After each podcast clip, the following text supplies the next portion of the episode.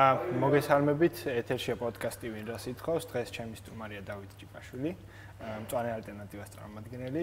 მადლობა დავით რომ მოგწანდით. მადლობა მოწვევისთვის. დღეს ვისაუბრებთ თემაზე, რომელიც საინტერესო გახადა ჯერ კიდევ. ну დიდი ხანია ეს თემა საინტერესო საქართველოს, მაგრამ განსაკუთრებით მათ შორის მედიის ყურადღებაც რომ მიიპყრო აა ნამოხან ჰესის მოვლენებმა. იმ ჰესები გვინდა არ გვინდა ამ საკითხის გარშემო საზოგადოების პოლარიზება, მაგრამ დღეს დღევანდელ პოდკასტით შევეცდები რომ დასწრის მითხარით, რომ ენერგეტიკა არ არის მხოლოდ ჰესები და მინდა რომ აი ამ თემაზე ვისაუბროთ, ზოგადად როგორ უნდა იყოს დაგეგმილი ქვეყნის ენერგეტიკა.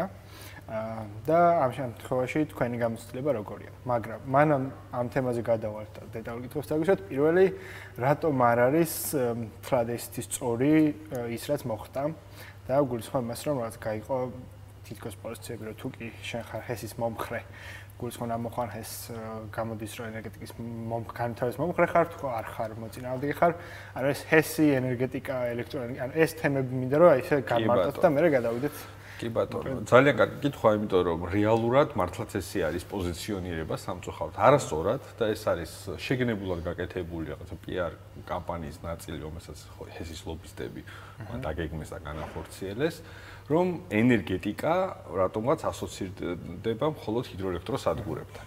ამიტომ თქვენს მოხურებელსაც უფრო კარგი წარმოქმნა შეუქმნათ ჩვენს ენერგეტიკულ კალთაში, გულისხმობ საქართველოს ეკონომიკის ფუნქციონირებისთვის საჭირო ენერგეტიკულ კალათას, ანუ წყაროებს, ხო?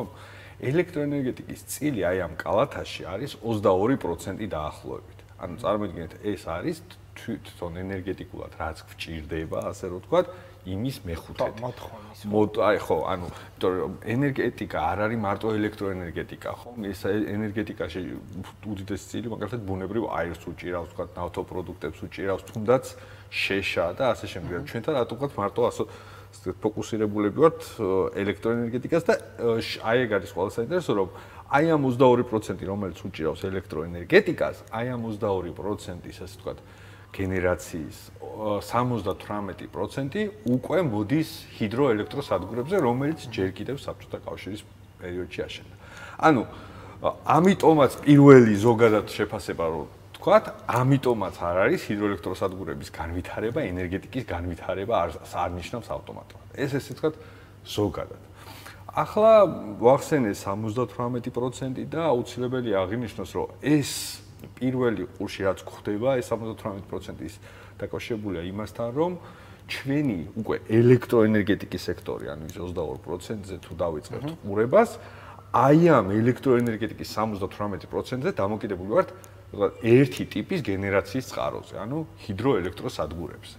და იმ ბუნების გათვალისწინებით რა ბუნებაც ჩვენს მდინარეებს ახასიათებს, ანუ იგულისხმება ის, რომ ზამთარში მინიმალური არის წყალი მდინარეში, ხოლო გაზაფხულის ზაფხულის პერიოდში მეტი, ეს ქმნის ჩვენს ელექტროენერგეტიკულ სისტემაში დეფიციტს. ანუ ზამთარში ქმნის დეფიციტს, ზაფხულში გვაქვს ჭარბი ენერგო გამომუშავება და ექსპორტზეც კი გაგვაქვს, ხო, როგორც ახსენებენ ხოლმე, ხო? აა ან აქ ექსპორტ იმპორტზე არ არის საუბარი, აქ საუბარია იმაზე, რომ ჩვენ როდესაც გვსვავთ კითხვებს ჰიდროელექტროსადგურების საჭიროებასთან დაკავშირებით, ენერგეტიკულად არ საუბრობ ახლა არც ეკონომიკაზე, არც გარემოსდაცვის საკითხებზე, არც სოციალურ საკითხებზე, არც კულტურულ მემკვიდრეობაზე, არაფერზე, მხოლოდ ენერგეტიკულად ვსვავთ კითხვას. თუ გენერაციით ანუ ელექტროენერგეტიკის გენერაციის 78% მოდის უკვე ჰიდროელექტროსადგურებზე, რომელიც უკვე ქმნის პრობლემას ზამთრის განმავლობაში, როდესაც ჰიდროელექტროსადგურები პრაქტიკულად არ მუშაობენ. რატომ არის შემოთავაზებული სახელმწიფოს მხრიდან ლამის ენერგოუსაფრთხოების გარანტად დამატებითი ჰიდროელექტროსადგურების მშენებლობა, რომლებსაც რომლებიც გაიზიარებენ, რო ვთქვათ, ანალოგიურ ბედს, რასაც უკვე არსებული ჰიდროელექტროსადგურები იზიარებენ. და იზიარებენ და კიდევ უფრო უარესი მოხდება, იმიტომ რომ კლიმატის ცვლილება ჩემოდის აქ კიდე ცალკე, ეს ვთქვათ, კონტექსტში ცალკე საკითხად, რომელიც კიდევ უფრო ცუდი ზემოქმედება აქვს აი ამ წყლის რაოდენობაზე მდინარეებში. აი მარტივ შევეცადე ეს ხათ მარტივად ამეხსნა, აი ამიტომ არ არის ჰიდროელექტროსადგურების განვითარება და ენერგეტიკის განვითარება ერთი და იგივე როგორც სურთ თქვა სახელმწიფოს და თქვა ჰიდროელექტროსადგურების ლობისტებს ეს წარმოაჩინა. შესაბამისად ალბათ მაყურებელსაც და მეც მიჩნდება კითხვა თუ კი ამ შემთხვევაში სახელმწიფო სურს ენერგეტიკის განვითარება და საჭიროება არსებობს ხო თქვენ ახსენეთ რომ დეფიციტები გვაქვს მათ შორის ელექტროენერგიის მოხმარებაში სხვა სრო თავი დავანებოთ კი ბატონო არსებობს ეგეთი პერიოდები ქვეყანაში ყოველწლიურად გარდა იმისა, რომ ჩვენ ვალდებულებაც გვაქვს საერთაშორისო დონეზე აღებული, რომ ეროვნული სტრატეგია შეიმუშაოს ქვეყანამ, როგორ განავითარებს მის ენერგო ენერგეტიკულ სექტორს. რეალურად აი რაზე უნდა დაფიქრდეს ქვეყანა? თქვენ რამდენიმე ფაქტორით ახსენეთ, ხო, ეკონომიკა, გარემო და ასე შემდეგ. თუ შეგვიძლია რომ აი მაგაზე ვისაუბროთ, ალბათ ამისთვის შეიძლება საერთაშორისო პრაქტიკაც გამოგვადგეს, ხო? აი როგორ ქვეყნები რომლებიც მართლა ზრუნავენ არა იმაზე რომ რაღაცა ჰიდროელექტროსადგურები ავაშენოთ თუ არა რის მიხედვით აფასებენ ჰიდროელექტროსადგური უნდა ავაშენოთ რა ვიცი სახურავი ზონა დავაყენოთ ხო თუ რა გავაკეთოთ ზის გამათო ასე შემდეგ. ხო აი ეგ მინდა რომ კი ბატონ აი ეს ახლა მივადექით აი ნუ იმიტომ დავი კარგი იყო რომ დავიწყეთ იმ საკითხიდან რომ მოსახლეობას რომელიც შეგნებულად შეყავთ შეცდომაში მოსახლეობა არ შევიდეს შეცდომაში. ეხლა რა ხდება დავიწყოთ საერთაშორისო კუთხით ასე რომ ვთქვა, ხო? 2014 წელს ალბათ ყველამ ვიცით რომ ჩვენ მოვაწერეთ ხელი ასოციაციების ხელშეკრულებას, ახლა საერთოდ ხო, კანდიდატობაზე გვაქვს განაცხადი, მაგრამ 2017 წლიდან საქართველოს ასევე არის სრულუფლებიანი წევრი ევროკავშირის ენერგოგაერთიანების. ანუ რა არის ევროკავშირის ენერგოგაერთიანება? ეს არის აი როგორც სამხედრო თვალსაზრისით არის ნატო, ენერგეტიკული თვალსაზრისით ეს არის სწორედ ევროკავშირის ენერგოგაერთიანება და მისი სრულუფლებიანი წევრები ვართ, ანუ ენერგეტიკულად ნატოში ვართ, ასე ვთქვათ, ხო? რას ნიშნავს ამ ორგანიზაციის წევრობა? ამ ორგანიზაციის წევრობა პირველ რიგში ნიშნავს თელ რიგ ვალდებულებებს, რომელიც სინამდვილეში შესაძლებლობები არის საქართველოს, იმიტომ რომ არ მიყვარს სიტყვა ვალდებულება ამ თვალსაზრისით, იმიტომ რომ ის რასაც თხოვენ საქართველოს ენერგეტიკის დარგში, ხომ? ეს პრინციპში საქართველოს ჭირდება და საქართველოს ენერგეტიკულ განვითარებას სჭირდება. და სწორედ აქედან გამომდინარე, რომ უფრო ეს არის შესაძლებლობები და არა ვალდებულებები და მოკლედ ერთ-ერთი ასეთი საკითხი და ერთ-ერთი ასეთი მნიშვნელოვანი საკითხი ეს არის ის, რომ საქართველოს ენერგეტიკის სექტორის დაგეგმა, სტრატეგიული დაგეგმა არის უაღრესად მნიშვნელოვანი, ანუ ესე კი არ უნდა ვითარდებოდეთ, რა ქვია, რაღაც ერთი ministri გამოერთ, რაღაცა სიტყვის მეორე გამომეორეს. არა, ქვეყანას უნდა გააჩნდეს ენერგეტიკის განვითარების სტრატეგიული გეგმა, რომელიც თანხვედრაში იქნება ანალოგიურად ევროკავშირის ასე ვთქვათ, გეგმებთან, რომელსაც რომელიც აქვთ, თუნდაც ბევრ სხვადასხვა საკითხთან მიმართებაში, თუნდაც ბუნებრივ აირთან, ვთქვათ, ენერგოეფექტურობასთან, ასე შემდეგ ასე შემდეგ, ის ცალკე დიდია. ამიტომ მისი ნაწილი ანუ ჩვენ ვერ ვიტყვით, რომ ჩვენ ესე კი არ გვინდა, აი ესე გვინდა, იმიტომ რომ ეს თანხმედრაში უნდა მოდის. პრობლემა რა არის? პრობლემა არის ის, რომ საქართველოს არ აქვს ენერგეტიკის განვითარების სტრატეგიული გეგმა და როდესაც დასაწყისში ჰესებს ვსაუბრობდით, სწორედ პრობლემა ეს არის, რომ იმის ნაცვლად რომ ქვეყანას განევითარებინა ენერგეტიკის განვითარების სტრატეგიული გეგმა, რომელიც შეაფასებდა ერთის ხრივ რა გამოწვევები და რა პრობლემები გვაქვს ენერგეტიკის სექტორში და როგორ უპასუხოთ მას ასე მიზნებით და შესაბამის დაგეგმილი ქმედებებით ჩვენ გვესმოდა და გვესმის დღესაც ეს ჰიდროელექტროსადგურები უნდა ავაშენოთ თურმე ასე შემდეგ ასე რაც არასწორი არის რა თქმა უნდა პრინციპულად. და ეს მე ცალკე შეგვიძლია ვისაუბროთ მაგრამ ამ შემთხვევაში საუბარი არის რა ძალიან რამოდენიმე მნიშვნელოვან კომპონენტზე მინდა გავამახვილო ყურადღება რისი ვალდებულებებაც გვაქვს ჩვენ აღებული და შესაძლებლობაც ინამდვილეში ეს ერთ-ერთი საერთოდ ენერგეტიკის სექტორი ორი მიმართულებით იგეგმება, ასე რომ შეიძლება და ორ ნაწილად შეიძლება გავყოთ. ეს არის ეს თქვა მიწოდების მართვა, ანუ ენერგეტიკული ესე თქვა ანუ წყაროების მიწოდება და მოთხოვნის მართვა, ეგრეთ წოდებული demand side management-ი. მოთხოვნის მართვაში იგულისხმება და უპირველესი პრიორიტეტია ევროკავშირის ქვეყნების ყველა ქვეყნისთვის და მათი პარტნიორი ქვეყნებისთვის და წესით საქართველოსთვისაც ენერგოეფექტურობა. რას ნიშნავს ენერგოეფექტურობა? ენერგოეფექტურობა ნიშნავს იმას კი არა, რომ შეათ ესე თარგმნიან ხოლმე ჩვენს სახელმწიფოში რაღაცა თქვენ გინდათ რაღაცა შუქი გამოვთოთ თუ რაღაცა შეზღუდო შევიზღუდოთ თავი, ასე შევიზღუდოთ თავი, გამოვთოთ დენი. ზოგადად ენერგოეფექტურობა ნიშნავს ეკონომიკის ტექნოლოგიურ გადაიარაღებას, რის შედეგადაც ქვეყანამ უნდა მოიხმაროს უფრო ნაკლები ენერგია და აქ არ იგულისხმება მხოლოდ ელექტროენერგია, აქ იგულისხმება ენერგია, მათ შორის ბუნებრივი აირი, ნავთობპროდუქტები, მათ შორის ტრანსპორტის სექტორში და სექტორულად კიდე ცალკე იშლება, ძალიან დიდი საკითხია, მაგრამ თავარი არის ის, რომ ისე უნდა გადაიარაღდეს ტექნოლოგიურად ქვეყანა, რომ მისი გამოშვებული ასე ვთქვათ პროდუქცია ენერგეტიკული თვალსაზრისით იყოს საკმაოდ კონკურენტუნარიანი, იმიტომ რომ მას ექნება ნაკლები დანახარჯი ამ მიმართ. მაგალითად ხო შეგრეთ?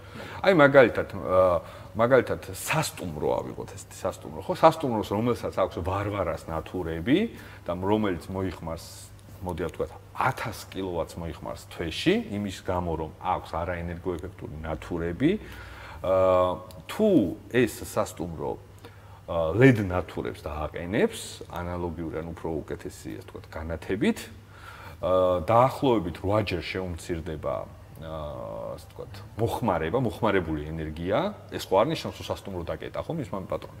ეს ნიშნავს რომ უბრალოდ 8ჯერ შემცირდა მოხმარება, მაგრამ სამაგიეროდ უფრო კარგი და უფრო კომფორტული ასე ვთქვათ სერვისი შესთავაზად მის სტუმრებს.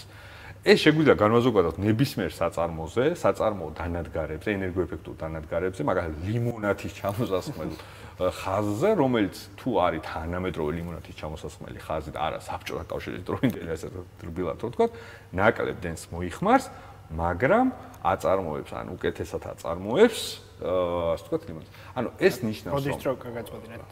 ან თქვენ როცა ამბობთ რომ ვალდებულებები გვაქვს, მაგრამ შესაძლებლობები აქვს რამოდენში, აი ამ ორ მაგალითად ჩემი გადმოსახედიდან ნათლად დავინახე რომ ბიზნესის ინტერესებში არის ხო ის რომ დაზოგოს იმ დაზოგილი ფულით კი სხვა რაღაც ქნას. ხო და სახელმწიფოც რო განმაზოგოთ, ალბათ ეგრე ეგრე. კი, ესე უნდა ფიქრობდე, ესე ფიქრობს ევროკავშირიც. ანუ აქ იმაზე კი არ არის საუბარი რაღაც. აქ ენერგოეფექტურობა რატომ არის უპირატესი პრიორიტეტი ყველასთვის? ზუსტად ამიტომ არის, რომ ის ის იმას კი არ გულისხმობს, რომ ოთახში გამორთეთ ჩუქი და სიგნალეში ისხედითო. ის გულისხმობს იმას, რომ თქვენ ენერგია უნდა დაზოგოთ, არა მხოლოდ ელექტროენერგია, ანუ ენერგია უნდა დაზოგოთ ტექნოლოგიური გადაიარაღებით. ანუ შენი ქვეყნის ეკონომიკა ტექნოლოგიურად უნდა გადაიარაღდეს ისე, რომ მათ შორის კონკურენცია გაუწიოს საერთაშორისო მოთამაშეებს. ანუ ეს არის ძალიან პრაგმატული მიზანი და არანაირად რაღაცა ტრენდული, ეს არის პრაგმატული მიზანი, რომელიც ნებისმიერ შემთხვევაში თუ კარგად დაფიქრდება, ნებისმიერ წარმოება თუ ნებისმიერ სახელმწიფო ჩინოვნიკები ენერგოეფექტურობა უნდა იყოს ყველას პრიორიტეტი. მოდი შევხედოთ რა ხდება საქართველოს რეალობაში ენერგოეფექტურობასთან დაკავშირებით. მთელი წლების განმავლობაში ენერგეტიკის სამინისტრო ამტკიცებდა, რომ ენერგოეფექტურობა არ შეიძლება იყოს ქვეყნის პრიორიტეტი მარტივი მიზეზის გამო. სახელმწიფო ვერ დაიწყებს მოსახლეობის სახლების რემონტს. ანუ ენერგოეფექტურობა და რემონტსაც გეტყვით რატო რემონტს? ანუ ენერგოეფექტურობა მთელი წლები ამ წლების განმავლობაში გაიგივებული იყო ვიღაცის კერძო საკუთრების რემონტთან. სინამდვილეში საუბარია რაზე? სინამდვილეში საუბარია შენობების, რომელიც საკმაოდ არაენერგოეფექტური ყო, ანუ ბევრ სითბოს კარგავთ, განათებაზე ბევრს ხარჯავთ და ასე შემდეგ. საუბარი არის ერთ-ერთი მოთხოვნა არის აი ამ შენობების თბოიზოლაცია, რის შედეგადაც მაგალითად ნაკლები ბუნებრივი აირის მოხმარებით გავათბობ და კომფორტულად ვიცხოვრებთ ამ შენობებში. ეს რატომღაც გაიგივებული იყო წლების განმავლობაში სხვისი საკუთრების რემონტთან. ეს არის ერთ-ერთი სერიოზული პრობლემა. ეხლა დღეს რა სიტუაცია გვაქვს? ეს არის ძალიან მნიშვნელოვანი. მაშინ, როდესაც თელი მსოფლიო უკვე გამკაცრებულ მიზნებს ისახავს თავისთვის, ანუ ამ შემთხვევაში ევროკავშირზე ვისაუბრებ, აა საქართველოში მხოლოდ 2019 წელს მოახერხეთ 2019 წლის ბოლოს მოახერხეთ კანონის მიღება ენერგოეფექტურობის შესახებ. ანუ მანამდე ენერგოეფექტურობა კანონის დონეზეც კი არსად არ იყო ნახსენები. ხა რატო ასე თქვა დავფოკუსირდი ენერგოეფექტურობაზე? ანუ ეგრეთ წოდებული მოთხოვნის მართვაზე. იმიტომ რომ ენერგოეფექტურობა იმდენად სწრაფად, იმდენად დაბალ დანახარჯებით, დაბალ დანახარჯებით და იმდენად ეფექტურად ასე თქვა შედეგებს მოტანა შეუძლია, რომ ის თავად ევროკავშირის მიერაც განსაზღვრულია როგორც ის შეხედეთ მას არა როგორც ენერგიის დაზოგვას, არამედ შეხედეთ მას როგორც ენერგიის გენერაციას, ანუ ენერგიის წარმოებას. ანუ რეალურად ის დაზოგვაზე კი არა საბოლოო ჯამში ისეთი ეფექტი აქვს, რომ რეალურად უთანაბრდება გენერაციის ობიექტებს. არა აქვს რომ ეს ჰიდროელექტროსადგური იქნება თუ, რა ვიცი, გაზის საბადოს ოპერირება. ეს ერთი მიმართულება. ჩვენთან დღეის მდგომარეობით, ან კანონირო 19 წელს მივიღეთ, მას შემდეგ, ანუ კანონქვემდებარები აქტებით, ანუ აღარაფერი აღარ დარეგულირებულა, ანუ რეალურად არანაირი ხელშემწყობი ღონისძიება სახელმწიფოს მხრიდან არ არის განსაზღვრული არც 2022 წლის სახელმწიფო ბიუჯეტით. მასში, როდესაც თელი მსოფლიოში სწორედ ეს არის პრიორიტეტული მიმართულება. ამიტომაც ვსაუბრობთ, როდესაც ვსაუბრობთ ენერგოუსაფრთხოების მაღალ ხარისხზე, ეგრეთ წოდებულ ენერგო დამოუკიდებლობაზე, ენერგოეფექტურობა აქ უნდა იყოს უპირველესი საკითხი და მასზე უნდა იყოს გათვლილი და გაწერილი უკვე ფინანსური ასე ვთქვათ ხელშემწყობი ღონისძიებები.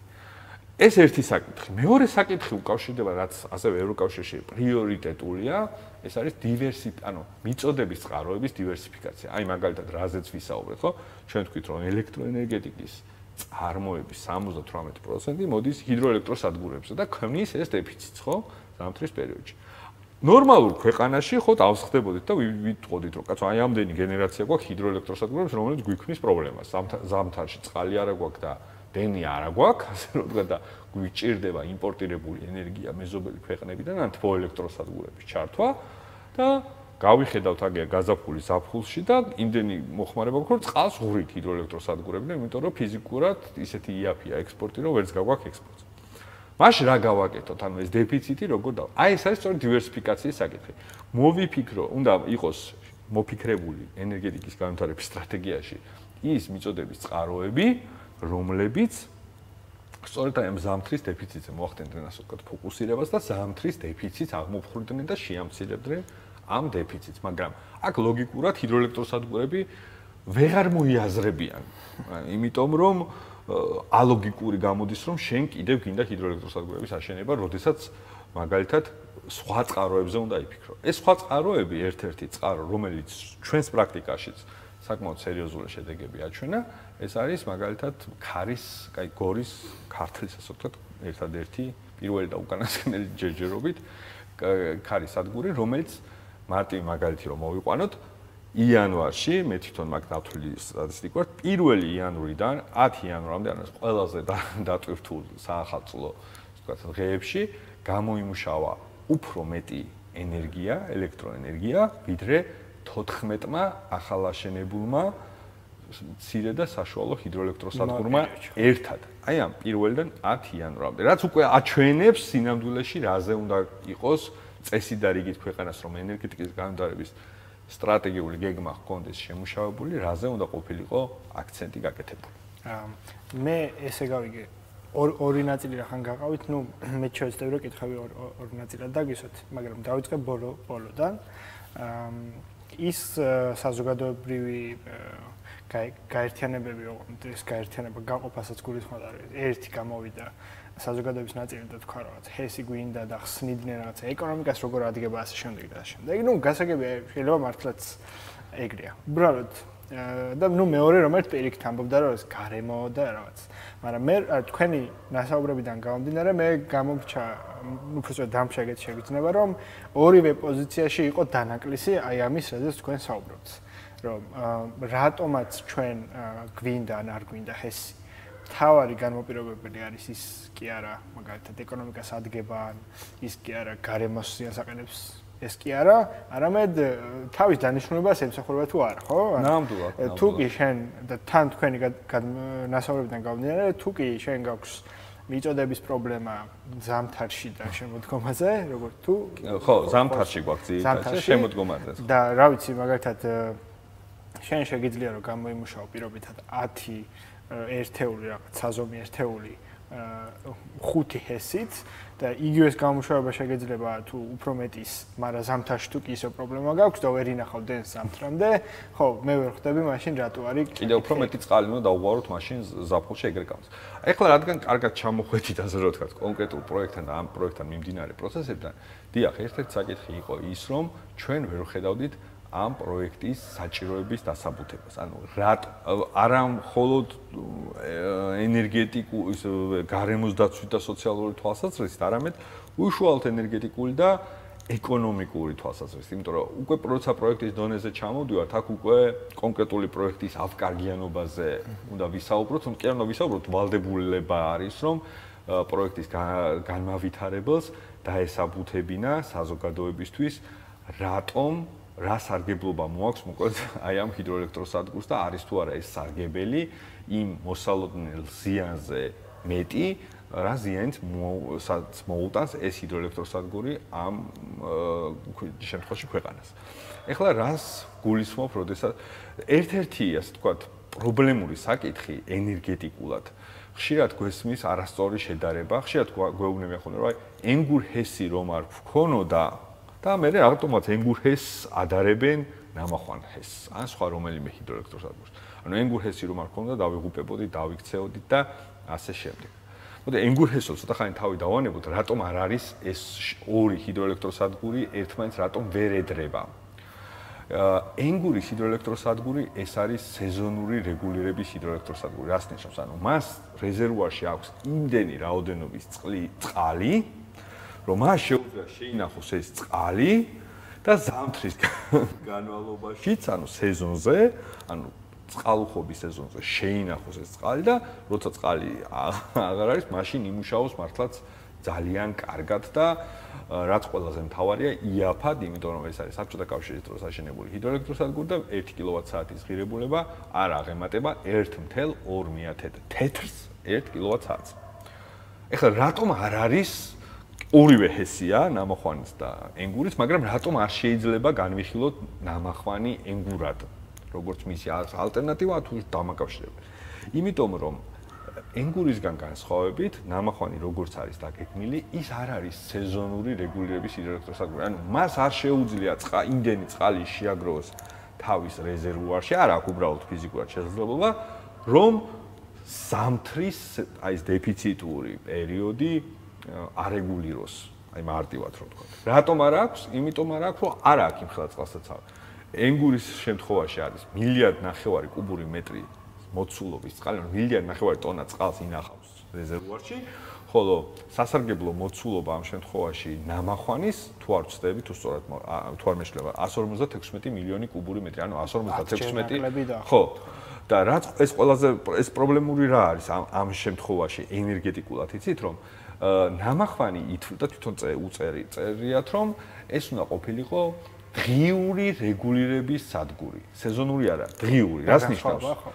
იმას ნიშნავს რომ წყალს დააგროვებს წინა ასე ვთქვა წინა ღამეს რა წყალსაც დააგროვებს მეორე დღეს შეუძლია მხოლოდ რამდენიმე საათი მუშაობა და შემდგომ კვლავ გადადის წყლის დაგროვების რეჟიმში და შემდგომ კვლავ რამდენიმე საათი უნდა იმუშაოს და შემდგომ კვლავ გადადის წყლის დაგროვების ანუ ის სეზონს ვერ არეგულირებს დღეს დღეში რამდენიმე საათს არეგულირებს. ანუ რეალურად ის გამოდგება, ის პიკური, ასე ვთქვათ, პიკური სადგურია, ასე ვთქვათ, რომელიც მხოლოდ პიკური დატვირთვების მოხსნა შეუძლია დღის გარკვეულ პერიოდებში, მაგალითად 9 საათიდან სიტყვაზე 11 საათამდე და მორჩა, მე უკვე წყალში შეაქვს.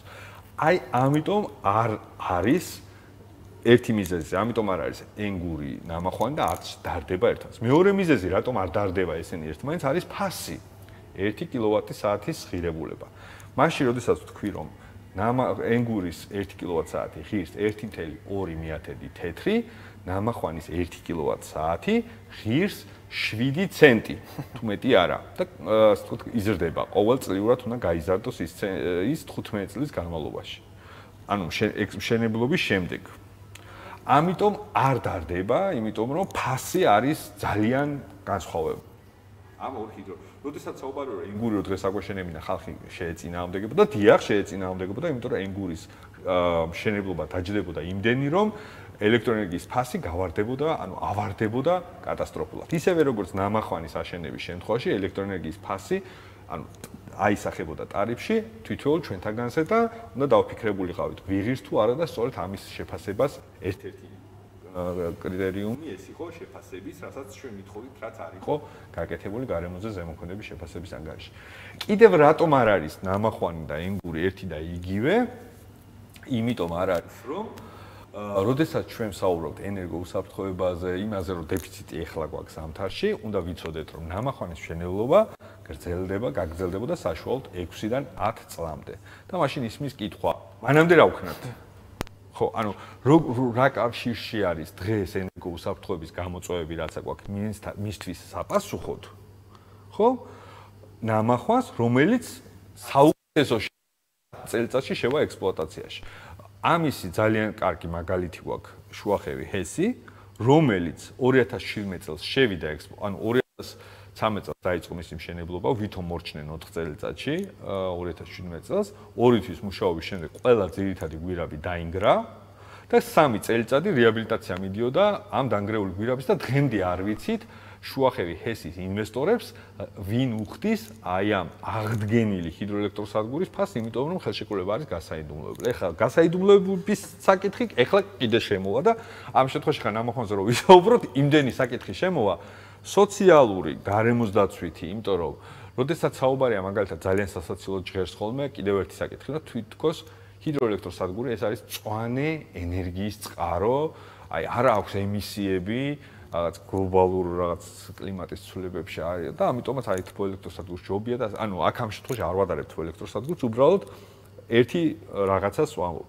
რომ როგორ შეიძლება მწვანე ენერგიის წყარო იყოს ნამახვანი რომლის აშენების შემთხვევაში პრაქტიკულად პირწმინდად უნდა გაიჭრას ასობით ჰექტარი ხელუხლებელი ტყის მასივი.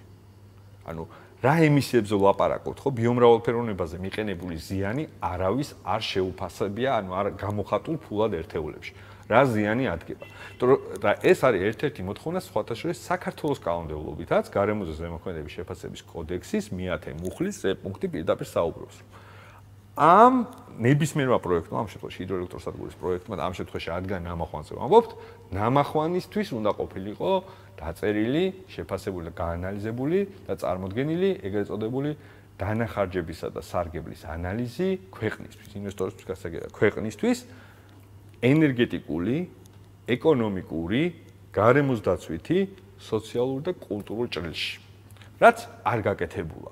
ამიტომ, როდესაც ჩვენ ვსვავდით კითხვებს, რატომ ნამახვან ჰესი, და როცა პასუხად გესმოდა რომ თურმე ენერგოსაფრთხოების თუ ენერგოდამოუკიდებლების მოწინააღმდეგეები ვართ და რუსეთის აგენტები ვართ, აქ კითხვა, ანუ ეს იყოს უბრალოდ თელი აი ამ PR კამპანიის არსი, რომ როგორმე რეალური და აქტუალური კითხვებიდან ასე ვთქვათ, მოსახლეობა შეეყვანათ შეცდომაში და ვთქვათ, მსჯელობა გადასულიყო იმაზე, რომ ჰესი არის თურმე ენერგეტიკის განვითარება და პირიქით. აქვე ერთ მოკლე კითხვას დავსვა და შემდეგ თლად რომ მხოლოდ ელექტროენერგიაზე არ ვისაუბროთ, მე სხვა. კი ბატონო. ის კითხვა, ეს კითხვა კი შემდეგ მეჩვენს, რომ თუ კი რომ ენგურჰეზერაც ახსენეთ მის ტევადობიდან გამომდინარე, აქვს თუ არა პოტენციალი მართლა საქართველოს ისეთი ჰესის აშენების, რომელიც დაიტევს იმდენ წყალს, რომ სეზონურად და არა ყოველდღიურად დაარეგულიროს მოკლედ ეს. არის მითი ხო? მითია თუ არა? მითია ნამდვილად და 26000 მდინარე. ხო, ეხლა ეს ძალიან საინტერესო, ძალიან კარგი კითხვა არის, იმიტომ რომ ეს მითი ზუსტად ანალოგიურად გაუგებარე საიდან მოდის, იმიტომ რომ არანაირ მეცნიერულ ცოდნაზე და დაყრდნობილი არის. 26000 მდინარე გვაქვს, მაგრამ სინამდვილეში აი თქვენ თან გვაქვს და თან არ გვაქვს. არ გვაქვს. ანუ ამ 26000 მდინარის აბსოლუტური უმრავლესობა ეს არის ეგრეთ წოდებული მშრალი ხევი. ანუ ეს არის ის ყველას ვინ სოფელად არის, ყველა მიცის არის ეს მშრალი ხევი, ანუ შიგნით წყალი არასდროს არ მოდის, ანუ კალაპოტია მშრალი, შიგნით არ არის წყალი, მაგრამ თუ წვიმა წამოვიდა და ასე შემდეგ და ასე შემდეგ, ხანდახან ძალიან მორბი მოდის ეს წყალი. აი, ყველა ეს მშრალი კალაპოტი არის 26000 მდინარეში რომელსაც ასეთ ლამაზად წარმოგვიჩენენ როგორც ასე ვთქვათ დიდი ჰიდროპოტენციალის მეპატრონები. სინამდვილეში საუბარი საქართველოსში არის 300-მდე მდინარეზე, რომელშიც არის ასე ვთქვათ რეგულარული, ასე ვთქვათ რეგულარული რაოდენობის წყალი მოდის. ნუ იცვლება, მაგრამ ასე თუ ისე მოდის. საბჭოთა კავშირის პერიოდში რეალურად ყველა დიდი ჰიდროელექტროსადგური, რომელიც აშენებაც მოესწრო, შეიძლება უნდა საბჭოთა კავშირის ისინი აშენდა. მათ შორის და ასევე რეზერვუარები აშენდა და ჩვენ ყველამ ვიცით ხო ამ ხელა რეზერვუარი არის მაგალითად სიონი. სიონის წყალსაცავი ხო?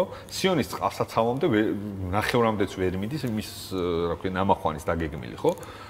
ჟინვალის წყალსაცავი და მის დანიშნულება სულაც არ იყო ჰიდროელექტროსადგური. მის დანიშნულება ვიცით რაც არის ეს არის თბილისის წყლით მომარაგება.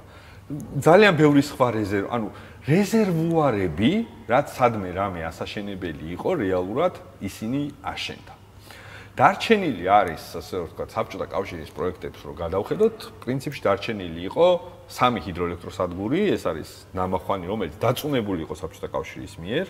ეს იყო ხუდონი, რომელიც უფრო აქედან წამოსული იდეა იყო და აა ასე ვთქვათ, ნესკრა გაჩნდა მერე.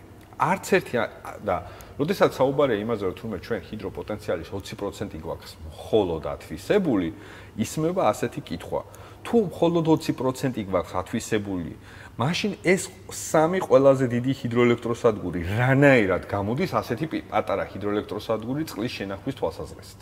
ანუ მაშინ ლოგიკურია ხო თუ 80% გვაქვს ასათვისებელი ჭალებში, მაშინ რატომ ვერ გეგმავთ კიდევ ერთ ენგურჰეს ან ენგურჰესის ნაირ ჰიდროელექტროსადგურებს. ხო? ანუ რატომ მაშინ ვერ გაქვთ არის რაღაცა პოტენციალი თბილისთან, მაგრამ სამწუხაროდ ცხეთა უნდა ჩავძიროთ მაშინ. ანუ ესეთი პოტენციალი არსებობს, ანუ თქვა ყართან, მაგრამ რისი თქმა მინდა ამ შემთხვევაში? რა არის ტექნიკური პოტენციალი და რა არის ეკონომიკურ, ტექნიკურ, სოციალურ გარემოსდაცვითი კულტურული თვალსაზრისით მისაღები ვარიანტები, ეს ორი სხვადასხვა საკითხია და ამიტომ ტექნიკურად მხოლოდ ყურება რომ აბა სად შეიძლება კაშხლის აშენება, ასე არსად, ასე ვთქვათ, რეალურად არც ფასდება და არც იგეგმება თუნდაც ჰიდროენერგეტიკული სექტორი და არის საზღვრება პროექტები, ალბათ მარტო საქართველოში. აი ამაზეა საუბარი, იმიტომ რომ მითია რა, ანუ მითია კი არა, როგორ არის ის? ნახევარად სიმართლე, რომელ ანუ დოქ საიდანაც გინდა იქიდან მოაპაუყოს, დაახლოებით ესეთი რაღაცა და გათვლილი არის მოსახლეობის იმ ნაწილზე, რომლებიც პრინციპში არც არის ვალდებულები არ არიან რომ იცოდნენ ენერგეტიკული საკითხები ძალიან კარგად, მაგრამ სამაგეროდ ძალიან მარტივად შესაძლებელია манипуლირება აი ამ 26000-ით, მხოლოდ 20% გვაქვს ათვისებული ჰიდროპოტენციალი ჩვენი სიმდიდრეა, თი და ასე შემდეგ და ასე შემდეგ და შეიძლება აი მაგალითად ერთი მოყავთ ხოლმე ასე თქვათ კოეფიციენტი, რომ ერთ სულ მოსახლეზე საქართველოში ანუ ჰიდრო ანუ წყალი რაც მოდის ჩვენ ვართ სოფლიოში მეოთხე ადგილზე და ამით თითქოს უკვე წერტილი დაასვეს რომ ჩვენ ვართ ჰიდრო ჰიდროენერგიის პოტენციურად დიდარი ქვეყანა. ეს არის აბსოლუტურად არასწორი კოეფიციენტი. თავის თავში გაუგებარია გადა ადამიანების შეცდომაში შეყვანიცა რას გულისხმობს, იმიტომ რომ ჩვენ რომ თელი ჩვენი დინარეები გავაერთიანოთ, ეს ყველაფერი ერთად ჩავასხათ, ერთი დუნაის დუნაი არ გამოვა. ამიტომ რა ანუ რას ემსახურება იმის თქმა რომ ერთ სულ მოსახლეზე ჩვენ სოფლიოში მეოთხე ადგილზე ვართ, ჯერ თვითონ ყველა კიდე ცალკე თემაა, მაგრამ ჰიდროპოტენციალის თვალსაზრისით. რა მნიშვნელობა აქვს ჰიდროელექტროსადგურისთვის ერთ სულზე რამდენი წყალი მოდის? ხო? 1 მილიონი კაცი რო იყო საქართველოში კიდე უფრო მეტი წყალი მოვა, მაგრამ ტურბინისთვის მაგას რა მნიშვნელობა აქვს? ტურბინას შეიძლება ასე წყალი, ხო? ამიტომაც არასწორი საკითხია და ემსახურება სინამდვილეში საზოგადოების შეცდომაში შეყვანას.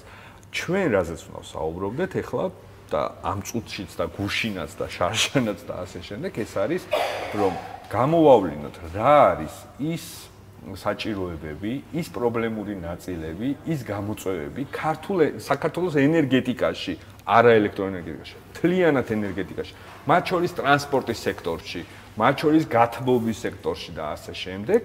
და ამ გამოწვევებზე საზოგადოების მაღალი ჩართულობით, უბრალოდ მონაწილეობით კი არა, პირობითად რო იციან ხოლმე. არა, მაღალი ანუ რეალურად გადაწყვეტილების მიღებში ის პროცესში მონაწილეობით დავგეგმოთ ენერგეტიკის სექტორი ისე როგორც ეს იგეგმება ევროკავშირის წევრ სახელმწიფოებში. ვისი ვალდებულებაც გვაქვს და რაც მოგვიწოდა ასევე სხვათა შორის აი 12 პუნქტიდან ერთ-ერთი სწორედ ამას უკავშირდება სამხალხო საზოგადოების ჩართულობას. რეალურად კარგი გადასვლა არის ასე რომ ვთქვათ ჰიდროელექტროენერგიიდან და ელექტროენერგიის სექტორიდან სხვა სექტორებზე. და მიუხედავად იმისა, რომ ელექტროენერგიაც დაკავშირებული არის გეოპოლიტიკასთან, ალბათ უკრაინის ომმაც აჩვენა, რომ ყველაზე მეტად მაინც გაზი და ეს ბუნებრივი ენერგია, რომელიც საბოლოო ჯამში მით უმეტეს ზამთარში ძალიან მნიშვნელოვანია. გარდა იმისა, რაც ვისაუბრეთ, რომ ენერგეტიკის დაგეგმვა ეკონომიკა, ანუ შიდა საკითხი არის და მნიშვნელოვან გავლენას ქმნის ეკონომიკურ სექტორზე, ჩვენ სოციალურ ცხოვრებას და ასე შემდეგ, რაც გეოპოლიტიკური გარემოებაც აქვს ხო და ამას აჩვენებს ის რუსეთთან ნავთობის შესყიდვა, გაზის შესყიდვა და ასე შემდეგ, რაც მიმდინარეობს მოკლედ ევროპაში. ხო და შესაბამისად ჩემი კითხვაც შემდეგი იქნება საქართველოსთან მიმართებით. აა მანამ უშუალოდ გეოპოლიტიკაზე გადავერთოთ მინდა რომ მიმოვიხილოთ ეს გაზის ავტობის და შემდეგ ეს სფეროების და შემდეგ უკვე გადავიდეთ გეოპოლიტიკაზე. და შესაბამისად მაინტერესებს თქვენგან აი რა ხდება გაზის და აი ამ სხვა სექტორებში რომელიც ენერგეტიკის შემადგენელი ნაწილი.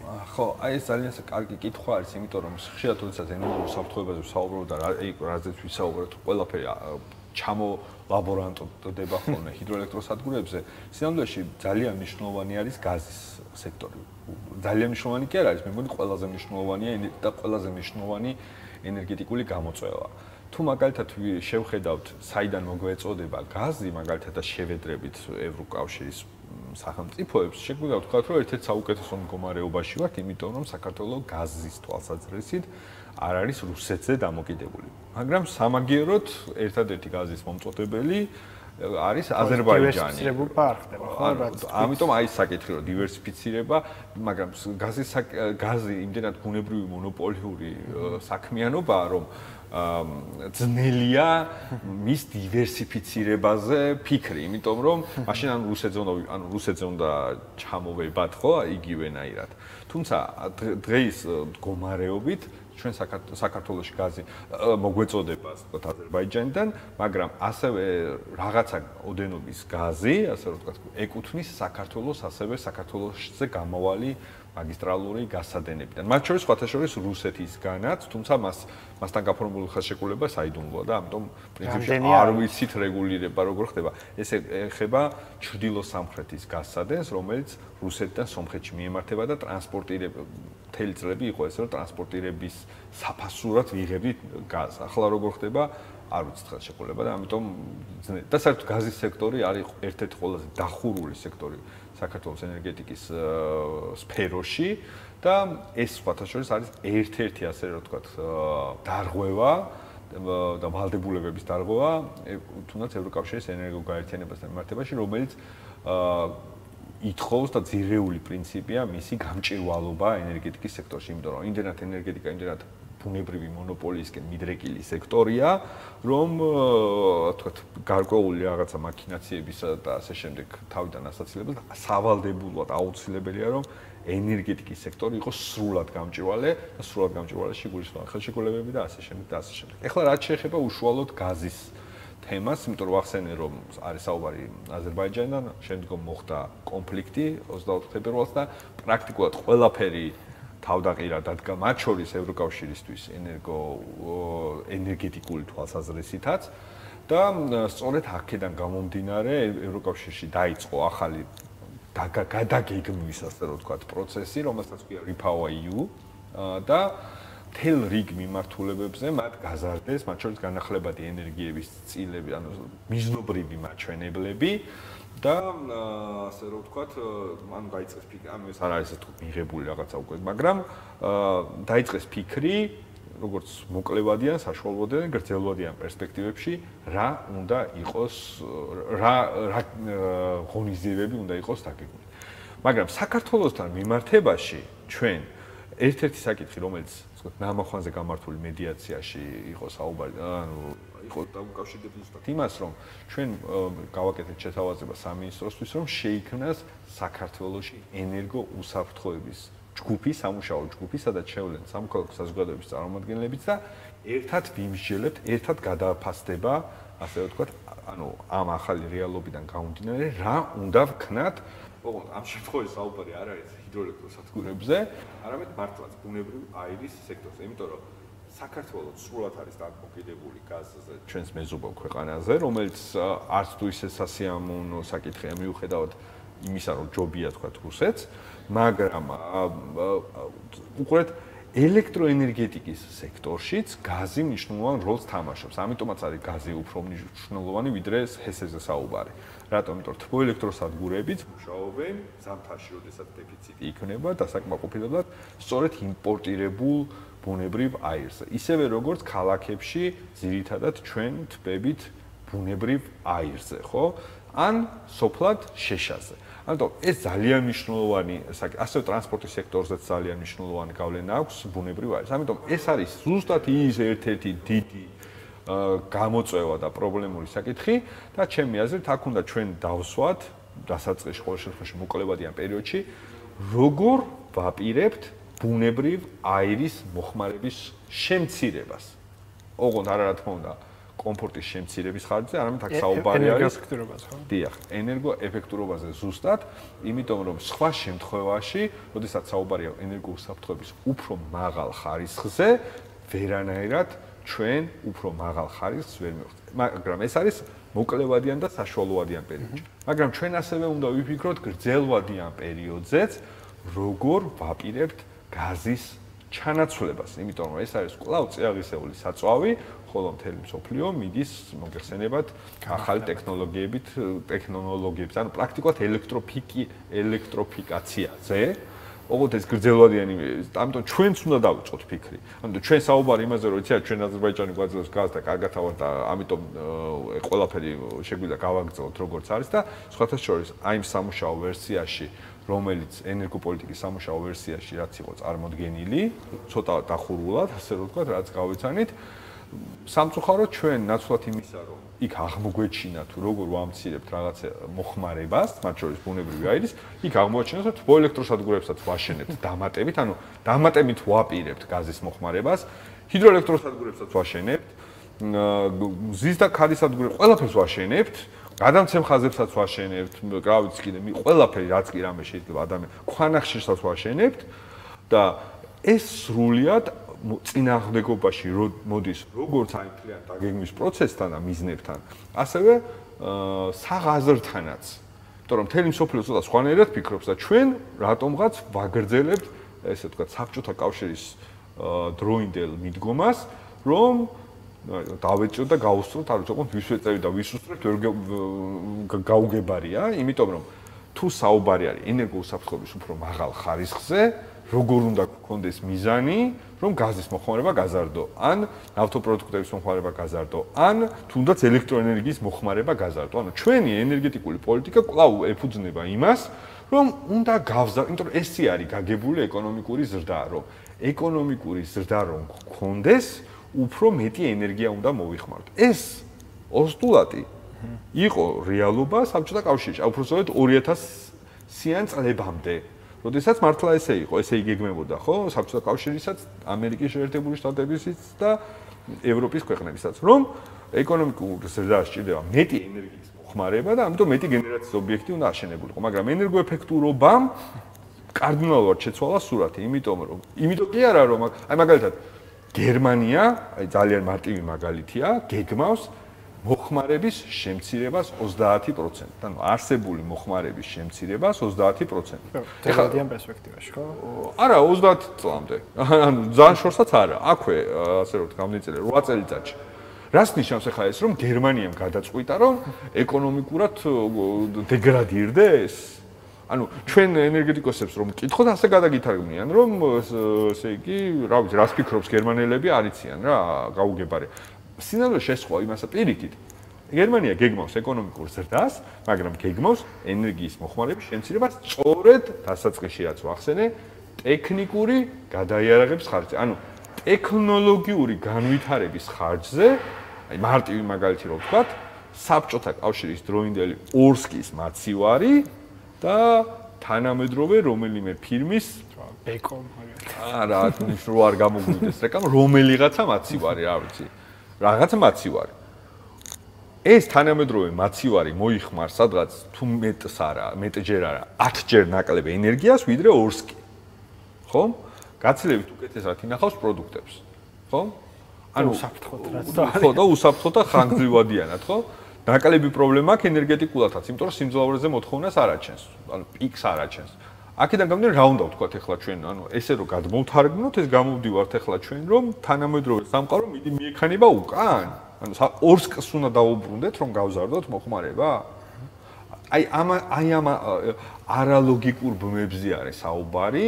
და სამწუხაროდ აი ეს მესიჯები რაც დასაწყისში ვახსენე, სწორედ აი მესიჯებით ცდილობენ საზოგადოების ფართო ფენების შეცდომაში შეყვანას და ნაცვლად იმისა, რომ რეალურად ენერგეტიკის სტრატეგიის რეალურ დაგეგმაზე ვისაუბროთ, რეალურ გამოწვევებზე ვისაუბროთ, ენერგეტიკის განვითარება დაყვანილი არის ჰიდროელექტროსადგურებამდე, რაც იცით რა ის ვიტყოდი რომ სასაცილოა თქო, მაგრამ აქ აღარც არის სასაცილო, იმიტომ რომ ეს უკვე წლებია გრძელდება, ეს არც გუშინ არ დაწყებულა, ეს წინა ხელისუფლებიდან დაიწყო, ახალ ხელისუფლებამ წარმატებულად გადმოიბარა, კიდევ უფრო გააუარესა ეს მიდგომა და დღემდე გრძელდება და მაშინ როდესაც თელი მსოფლიო სხვაგან მიდის, ჩვენ აბსოლუტურად სხვაგან მივდივართ და აა ას ეხა კრიპტოვალუტაზე აღარ მიხსენ კრიპტოვალუტა აღარ მიხსენებია, მაგრამ კრიპტოვალუტა ერთ-ერთი სერიოზული გამოწვევაა, რომელსაც ჭირდება პასუხი. აქ არ არის საუბარი კრიპტოვალუტის მაინინგის აკრძალვაზე, აქ საუბარი არის თანაბარ პირობებზე, სხვა წარმოებასთან. იმიტომ რომ ჩვენ შემთხვევაში კრიპტოვალუტის მომპოვებლები, ლეგალურად რეგისტრირებული მომპოვებლები გაცლებით ნაკლებს იხდიან 1 კილოვატ-საათში, მაშინ როდესაც 24 საათიანი მომარაგება ჭირდებათ, ვიდრე თუნდაც რომელიმე ქარხანა საქართველოში. აღარ საუბრობ აფხაზეთზე, რომელშიც აბსოლუტურად თბილისსაც გაასწრო, საქართველოს მოხმარებასაც გაასწრო უკვე, ანუ ენერგოპროს მოხმარებასაც გაასწრო უკვე და გაძეძგილი არის ანუ კრიპტო მაინერებით და რატომღაც სწორედ აი მომატებული ენერგო მოხმარებას გვასყიდებენ როგორც საქართველოში რომ იმად რომ ბოლო წლებში თურმე საქართველოში ელექტროენერგიის მოხმარება გაიზარდა. სინამდვილეში რეალურად რომ ჩავხედოთ რიცხვებს, კრიპტოვალუტა ამოვიღოთ და აფხაზეთი ამოვიღოთ, აღმოვაჩენთ რომ საქართველოს კონტროლირებად ტერიტორიაზე მოხმარება არათუ არ გაიზარდა, არამედ ერთ პერიოდი შემცირდა, ახლა ისევე დაეწია, მაგრამ რეალურად მეტნაკლებად თანაბარ დონეზეა და ენერგოეფექტური ღონისძიებების დაფინანსებით და წახალისებით დაწუნებული ვარ საქართველოს ისე თავისუფლად შეუძლია მოკლევადიან პერიოდში მოხმარების შემცირება უფრო უკეთესადაც კი არა და უფრო მარტივად შეუძლია მოხმარების შემცირება ვიდრე გერმანიას რომელშიც ენერგოეფექტური ღონისძიებები უკვე 10 წლეულებია კეთდება. აა ბოლოს კეთს რომ წავიდეთ და თან შესაძლებლობებზე წვიმსჯეროთ და პოტენციალზე ხო ან თქვენ რაც ახსენეთ თქვენ საუბრიდან გამომდინარე იქნება ეს ელექტროენერგია, გაზი, ტრანსპორტი თუ ასე შემდეგ აი ამ პროცესში როდესაც შეიძლება დავგეგმოთ მათ შორის ამ ქალაქო სექტორის ჩართულობით რეალურად რა არის პოტენციალი და თან ეს პოტენციალი ალბათ უნდა გამომდინარეობდეს იმ საერთაშორისო ტრენდებიდან, ხო, ანუ რაც ხდება. და ამ შემთხვევაში საქართველოში რა შეიძლება ეგეთ პოტენციალად მივაჩნიოთ, რომელიც დივერსიფიცირებასაც მიზნად ისახავს და არც ძალიან გეოპოლიტიკურად ვიღაცაზე დამოკიდებულს გახდის და ასე შემდეგ. ძალიან კარგი კითხვა არის, იმიტომ რომ ცალკე აღებულად ენერგეტიკის სექტორი არსად არის გეგმება. აჰა. ენერგეტიკის სექტორის დაგეგმვა და ზოგადად ენერგეტიკული სექტორი იმიტომაც არის ერთ-ერთი ყველაზე მნიშვნელოვანი და საკვანძო სექტორი, რომ მისი დაგეგმვა, ანუ მასზე არის ბევრი რამე დამოკიდებული, თუ როგორ მოხდება ეკონომიკური ზრდა ქვეყანაში, ანუ ეკონომიკური განვითარება. ეკონომიკური განვითარების, ასე ვთქვათ, ტენდენციებიდან გამომდინარე, იგეგმება ენერგეტიკული სექტორი. ეხლა წარმოიდგინეთ, რომ იზოლირებულად ავდგეთ და ვთქვათ, რომ მოდი ეხლა ზეც განმოვითაროთ, ხარჯს განმოვითაროთ, ისიც განმოვითაროთ და ეკონომიკას არ შევხედოთ, გამოგვია როგორ? შეიძლება მივიღოთ ჭარბი წყარო, ან ჭარბი ენერგიები, რომელსაც იმ მომენტში ეკონომიკას არ ჭირდება, ასე ვთქვათ, განზოგადებულად ეკონომიკას არ ჭირდება და მაშინ ჩვენ რას უკეთებთ ამ ჭარბ ენერგიას? ვიღაცამ შეიძლება თქვას, რომ გავიტანოთ ექსპორტზე, მაგრამ აი აქ გვაქვს სერიოზული პრობლემა. პირველი ის რომ ჩვენ არ გვაქვს პირდაპირი კავშირი ასე რომ ვთქვათ ხაზი ხო ხაზი ასე რომ ვთქვათ ევროკავშირთან ხოლო თუ ჩვენ საუბრობთ ექსპორტზე თურქეთში ჩვენი მაგალითად ელექტროენერგია ეს ცნობილი ელექტროენერგია თურქეთში რომ ჩვენ გავიტანოთ 3 ცენტზე მეც არ მოგცემენ 1 კილოვატ-საათში. რას ნიშნავს ეს იცით? რომ ჩვენ რომ აქ ზის და ქარის სადგურების ესე უკონტროლო ზრდა, ანუ განვითარება დავიწყოთ და წარმოგვექმნას ჭარბი ენერგია, რა გამოდის რომ აქ შენ მაგალითად სიტყვაზე 6 ცენტი გიჯდება 1 კილოვატ-საათის წარმოება და 3 ცენტად გაგაქ და ყიდი თურქეთში ხომ ეკონომიკურად მიზანშეუწონელი გამოდის. ამიტომაც არის საუბარი, როდესაც საუბრობთ ენერგოუსაფრთხოებაზე, ენერგეტიკულ ზოგადად განვითარებაზე, ხო? აუცილებლად უნდა ვიცოდეთ საით და როგორ და რანაირად ვითარდება ეკონომიკა და რა მოთხოვნებს წარმოქმნის ეკონომიკა. აი, რას გულისხმობ? მაგალითად, კრიპტოვალუტა ვახსენე, ხომ? კრიპტოვალუტას ჭირდება 24 საათის განმავლობაში 24/7-ზე ენერგია. 24/7-ზე ენერგიას ვერც ერთი ჰიდროელექტროსადგური ვერ მისცემ. ანუ მაშინ უნდა მიაბა, მან უნდა დაბალ სიმძლავრეზე რაც ჭირდება იმაზე იმუშაოს და წყალი უთქვენ გამოიზოგოს, ხო? თუ ჩვენი ეკონომიკური განვითარება კრიპტოვალუტაა, მაშინ უნდა გითხრათ კრიპტოვალუტაა და უნდა მოვიფიქროთ ისეთი ენერგიის წყაროები, რომელიც მის აი ამ წარმოქმნილ აი ასეთ 24 საათიან ბაზისურ მოთხოვნას დააკმაყოფილებს. ბაზისური მოთხოვნის აკმაყოფილება ხდება თბოელექტროსადგურებით, რომლებიც რო ჩართავს, უმუშაობს 24 საათის განმავლობაში ერთ და იგივე სიმძლავრეს. ამაზე არის აქ საუბარი. რა ვითარდება, ანუ რას რის განვითარებას გეგმავს ქვეყანა? მაგალითად, როდესაც საუბრობთ ენერგეტიკაზე და ტრანსპორტის სექტორში, აა საუბარი იმაზე, რომ ცა ჩვენთან მანქანების რაოდენობა კიდევ გაიზრდება, რაც არის ჩაწერილი, რაც გაუგება და აქედან გამომდინარე კიდევ მეტი ენერგიები დაგჭირდება თურმე და თაგვიხარია, ხომ? აქ უნდა ვიცოდეთ, რას გეგმავთ იმისთვის, რომ ენერგეტიკული პროდუქტები, რომელიც ტრანსპორტს ჭირდება, შევამციროთ. ამ შემცირების გზები არის მაგალითად ერთ-ერთი არის საზოგადოებრივი ტრანსპორტის განვითარება, საფეხმავლო ასე ვთქვათ, ხელშეწყობა, ხო? ველო ტრანსპორტის ხელშეწყობა, ხო? რაც რეალურად გამოიწევდა ავტომობილებზე, ავტომობილების მოხმარების შემცირება ყოველდღიურ ცხოვრებაში და შესაბამისად გამოიწვევდა бенზინის, დიზელის და ასე შემდეგ მოხმარების შემცირებას, ხო? ანუ აი ესეთი თითოეულ გამოწვევაზე სწორედ ასე იგეგმება ენერგეტიკ ანუ ენერგეტიკაში საკითხები ასე ისაზღვრება ამოცანები და შემდგომ იმის ისაზღვრება ეს რომ მოხდეს რა რა თანხები გჭირდება და რა ქმედებებია საჭირო ამისთვის. ეს ესე იგეგმება ცალკე აღებულად რა გჭირდება და აი რა უნდა განვავითაროთ ესე რომ ვთქვა ხო ახლა შემიძლია თქვა ზოგადად რომ აი რუფტოპები ან ეგრეთ წოდებული სახურავებზე დაყენებული მზის პანელები ეს ორ როლს ასრულებს ასე რომ ვთქვა ერთი როლი რომ თქვენ ხდებით არა პასიური მომხმარებელი, არამედ აქტიური მომხმარებელი, ანუ თქვენ ხართ ერთის მხრივ ელექტროენერგიის მომხმარებელი, თქვენი ოჯახი, მაგრამ მეორეს მხრივ ხართ ელექტროენერგიის წარმოებელიც. ასეთი წარმოებელი გერმანიაში 2014 წელს თუ არ ვწდები იყო მილიონ ნახევარი ადამიანი. ან მილიონ ნახევარი ოჯახი, რომელსაც თავისი მზის პლანეტა დღეს ალბათ უგაცრებით მეტია. ამიტომ ერთი ეს ეფექტი აქვს და მეორე ეფექტი ის არის რომ თქვენ თქვენ თქვენი წარმოებული ენერგიას ხმარობთ და სისტემას ნაკლებად აწובה თქვენი მოხმარებული ენერგია. ამიტომ ეს ოფცია არის ძალიან მნიშვნელოვანი, იმიტომ რომ თქვენ არ ფარავთ მზის პანელებით. სასოფლო სამეურნეო სავარგულებს ხომ? არაზე არ აყენებთ ზიანს ამ შემთხვევაში სოფლის მეურნეობის განვითარებას. თუ ჩვენ საუბრობთ რომ ახლა ქარისადგურები უნდა ვაშენოთ, იმიტომ რომ აი გორის ქარისადგურმა იანვარში როგორც თქვი ხო 14 ესის ოდენობა დენი გამოიმუშავა, აქ სხვადასხვა გამოწვევები წარმოიქმნება. ანუ არ არის არც ერთი ისეთი ტექნოლოგია, რომელზეც ვიტყვით, რომ ამას აქვს ნულოვანი ზემოქმედება. რაზე არის საუბარი?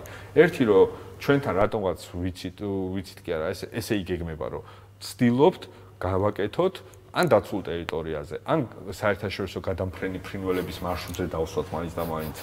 აა რაც არის ერთ-ერთი პროექტი და ამაზე საკმაოდ სერიოზული პროტესტი აქვს, გვაქვს ჩვენც და ასევე ჩვენს პარტნიორ გარემოს დაცვის არასამთავრობო ორგანიზაციასაც, იმიტომ რომ არ შეიძლება ესე დაგეგმო ადგე და სადაც შენ გაგიხარდება, იქ იქ ჩადგა ქარის სადგურს, იმიტომ რომ მასაც აქვს ზემოქმედება, მაგრამ ყველაზე მნიშვნელოვანია, ჯერ უნდა ვიცოდეთ რატო აკეთებ ამას.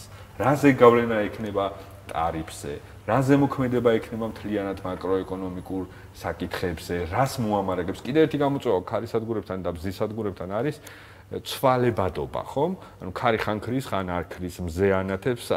ეხლა კი არის ისეთი მზის პანელები, რომ ღრუბლებელშიც, ღრუბლიან პერიოდშიც მუშაობს, მაგრამ იმდენი გამომუშავება არ აქვს. ამიტომ ეს უნდა დაბალანსდეს, ანუ დაბალანსების საკითხი წარმოიქმნება. დაბალანსებისთვის მოკლევადიან პერიოდში მნიშვნელოვანი ტექნოლოგია არის ბატარეები, ხო? იგივე ლითიუმის იონის ბატარეები, რომელიც აქტიურად გამოიყენება აი ავსტრალიის მაგალითზე ნახეთ ჩვენ Tesla-მ სამ თვეში 100 მეგავატის სიმძლავრის ბატარეები დაუყენა ავსტრალიას და ის ენერგოკრიზისი მომენტალურად ასე ვთქვათ ჩააქრო, ხო? ავსტრალიაში. ანუ რისი თქმა მინდა, ჩვენთან ეს ყველაფერი არა, ჩვენთან მხოლოდ აქცენტი არის გაკეთებული ჰიდროელექტროსადგურებზე. და ეს არის პრობლემა. პრობლემა ის კი არ არის რა ტექნოლოგიები უნდა ვავითარო. პრობლემა ის არის, რომ ჯერ უნდა გავსაზღვროთ რა გვიჭირს ამ ჩვენს უბედურ ქვეყანაში, რა პრობლემები გვაქვს, ან შეგვექმნება, რა მიზნები გვაქვს. ეს მიზნები თავსებადი თუ არის თუ არა იმ ორგანიზაციის მიზნებთან, რომლის წევრები თუ ართ, ამ შემთხვევაში ენერგეტიკული ნატოს წევრები, როცა ვართ, იმ მიზნებთან მოდის თუ არა თავსებადში თუ ევროკავშირისკენ მივდივარ და კანდიდატობაც გვინდა და მე ევროკავშირის წევრობაც გვინდა არ შეიძლება ევროკავშირის ერთი მიზანი ქონდეს და შენ სხვაგან მიდიოდე ანუ ამასთან უნდა მოვიდეს თავსებადობაში ხო? იმიტომ რომ როდესაც საუბარია ენერგოეფექტურობის ღონისძიებას ვერ გავაკეთებ იმიტომ რომ ჩვენ წირი ბიუჯეტი გვაქვს სასაცილო ამის მოყვანა იმიტომ რომ თუ ჩაიხედებით საქართველოს ბიუჯეტში გადამცემ ხაზებზე მილიარდები არის ჩადებული და საგზაო ინფრასტრუქტურაზე სიტყვას არ ვიტყვი ხო? აი საგზაო ინფრასტრუქტურა მოდის თუ არა წინააღმდეგობაში ენერგოსაფრთხოებასთან მოდის. რაც უფრო მეტ გზას აკეთებ მით მეტ მოძრაობას აღძრავ ასე რომ ვთქვა ხო და ესე იგი მით მეტი ბენზო ბენზინზელი და ანუ ასე ვთქვა ნავთობ პროდუქტები გჭირდება ხო და გეგმა ვინმე ეს ერთიან სივრცეში მოაქცია? ეს შეიძლება ვიღაცამ გაიგოს რომ იმას ამბობ რომ გზები არ ვაშენო რა თქმა უნდა არა. გზების აშენება არ შეშენებაზე არ არის. აქ საუბარია დაგეგმვაზე იმიტომ რომ გზებს ვაშენებთ თუ რას ვაშენებთ ეს არ შეიძლება იყოს სპონტანური ქმედებები რომ დღეს ერთი მინისტრმა ესე უნდა მე ხვალ შეიძლება იმას სხვა მოუნდეს არა ეს არ შეიძლება პიროვნებებზე იყოს დაკიდებული ეს უნდა იყოს სტრატეგიული გეგმის ნაწილი თუ ვაშენებთ, უნდა ვიცოდეთ რატო ვაშენებთ. აქ არ არის, აი ჰესეც ჩვენ ჰესე არასოდეს არ გითხავს, რომ ჩვენ ჰესი არ გვინდა. ჩვენ ვსვავდით კითხვას.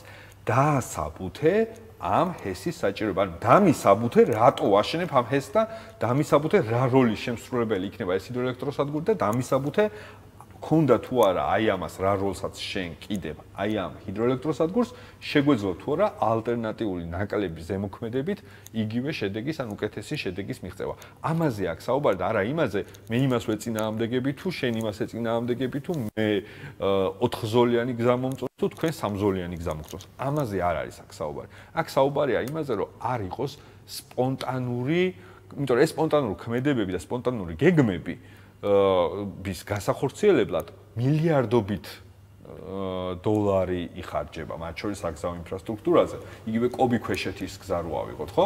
და არავინ არ ასაბუთებს, რა საჭირო არის კობი ქვეშეთის გზის მონაკვეთი. ანუ იმაზე არ არის საუბარი, გვინდა თუ არა კობი ქვეშეთის. აქ საუბარი არ ასაბუთებს, რატომ ვის უშენებთ ამ კობი ქვეშეთის გზას? იმიტომ რომ როცა გზებზე არის საუბარი, აქ კიდე სამხედრო კომპონენტი ჩემოდის, როგორც უკრაინის ომმა აჩვენა, მაგრამ ეს კიდე ცალკე თემა არის. უბრალოდ საჭიროა დასაბუთება. ისე არა მე ესე მგონია რომ კარგია. დასაბუთება, რომელიც არის გათვლილი, გაანალიზებული, რიცხვებში გამოხატული და თქვა მეცნიერულ ცოდნაზე დაფუძნებული. რეალ დროც ასე რომ თქვა მოგვიწურასავით, მაგრამ ისე კარგად შეაჯამეთ, რომ აღარ ვიცი რა დავამატო, მაგრამ საბოლოოდ იმას ვიტყოდი, რომ რეალურად ქვეყანას როგორ ჭირდება ჩემი კითხვა რაც იყო რომ რა პოტენციალი აქვს ხო? ძალიან მომეწონა თქვენი პასუხი რომ მე ვერ გეტყვით რა პოტენციალი აქვს, იმიტომ რომ მე არ ვიცი რა ჭირდება ქვეყანას. უბრალოდ როგორ მიდის ქვეყანა. თუკი ხო ეგ ეგ ჩემს ძალიან მისაღე პასუხია, იმიტომ რომ თუკი მე არ ვიცი მართან წარმოდირი ქვეყანა როგორც ადამიანი და ამ ადამიანის სურვილები თუ არ ვიცი, მათემატიკა უნდა ისწავლოს, ისტორია ვერ ურჩევ. ხო რა, დაახლოებით ეგრე ეგრე შეიძლება პარალელი გავალოთ. აქედან გამომდინარე მეც მიჩნდება ეგეთი პროტესტისავით გრძნობა რომ ცუდი არის ის რაც ხდება და ის რომ საერთოდ არ ვიცით ანუ ესე თუ იყო დამოკიდებული ენერგეტიკა, ეკონომიკაზე და სხვა მომიჯნავე დარგებზე. შეიძლება ესე წარმოდგენა არ ქონდა ადამიანებს, მაგრამ ხო, სინამდვილეში ეგრე ყოფილა რომ ყველაფერი არის ან ეკონომიკურ დანერგო დაგეგმო მე პარალელურად ან ამის შემდეგ ენერგეტიკა და საბოლოო ჯამში იკვრება ის რაც თქვა სახელმწიფო ხო და ის წრე რომელმაც მე ეს ყველაფერი ერთად დაამუშავოს ძალიან დიდი მადლობა რომ გვესტუმრეთ და საინტერესო თემებზე განსხვავებული პერსპექტივებიდან გვესაუბრეთ იმიტომ რომ დასწრით როგორც ახსენე არ მომწონს ხოლმე როცა რაღაც თემის გარშემო ესე პოლარიზება ხდება და თან რო უყურებ რომ შიგნით ორივე რაღაცას ტოვებს და ეს გამიზნულია თუ არა ეს კიდე ცალკე საკითხია, მაგრამ ანუ რაღაც ისეთი უკმარისობის განცდა რჩება ხო. მიზანიც ამ პოდკასტების ეგ არის, რომ ეგ ეგ განცდა ამოვასწროთ. კიდევ ერთხელ მადლობა დავით რომ გვესტუმრეთ და მადლობა თქვენ მოწვევისთვის და შესაძლებლობის მოცემისთვის რომ ამაზე მესაუბრა. და თუ კი საინტერესო იქნება მიმდინარე ან პროტესტი ან პროექტი და ასე შემდეგ, ჩვენ პოდკასტი მუდმივად მოკლედ დაგითმობთ ამის შესაძლებლობას. დიდი მადლობა თქვენთვის. დავამშვიდობებ მაშინ მაყურებელსაც, ეს იყო პოდკასტი ვინჯას ითხოვს. ჩვენი სტუმარი იყო დავით ჭიპაშვილი, წვენი ალტერნატივას წარმომადგენელი და ვისაუბრეთ ენერგეტიკულ საკითხებზე. ნახვამდის შემდეგ შეხვედრამდე.